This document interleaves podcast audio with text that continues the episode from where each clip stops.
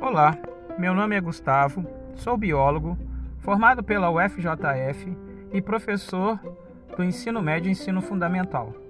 Bem-vindos a mais um episódio do podcast Capitão Ciência. Hoje iremos falar sobre relações ecológicas. Você sabe o que são relações ecológicas? Bom, relações ecológicas são aquelas relações em que os seres vivos mantêm entre si e entre o meio ambiente em que vivem.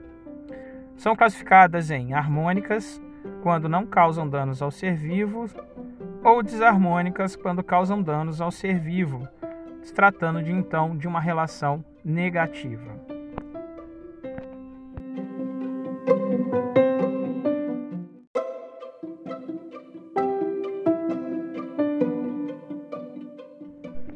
Gostou desse episódio?